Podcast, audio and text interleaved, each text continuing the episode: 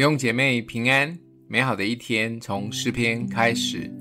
诗篇三十七篇一到九节：不要为作恶的心怀不平，也不要向那行不义的生出嫉妒，因为他们如草快被割下，又如青菜快要枯干。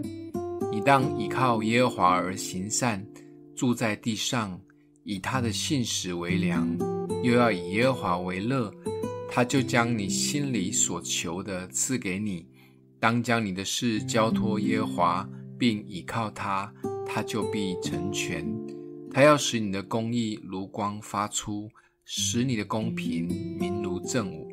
你当默然倚靠耶和华，耐心等候他，不要因那道路通达的和那恶谋成就的心怀不平。当止住怒气，离弃愤怒。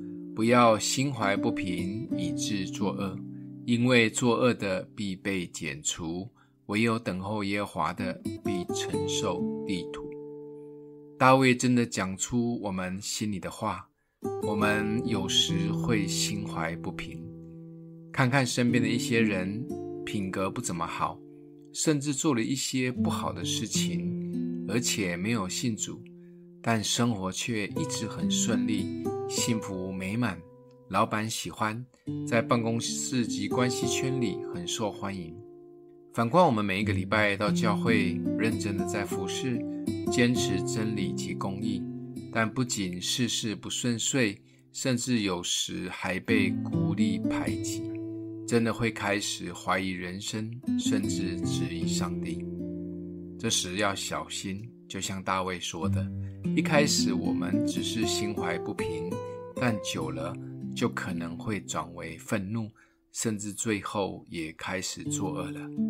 所以大卫很大方地提供了几招解闷气的指南。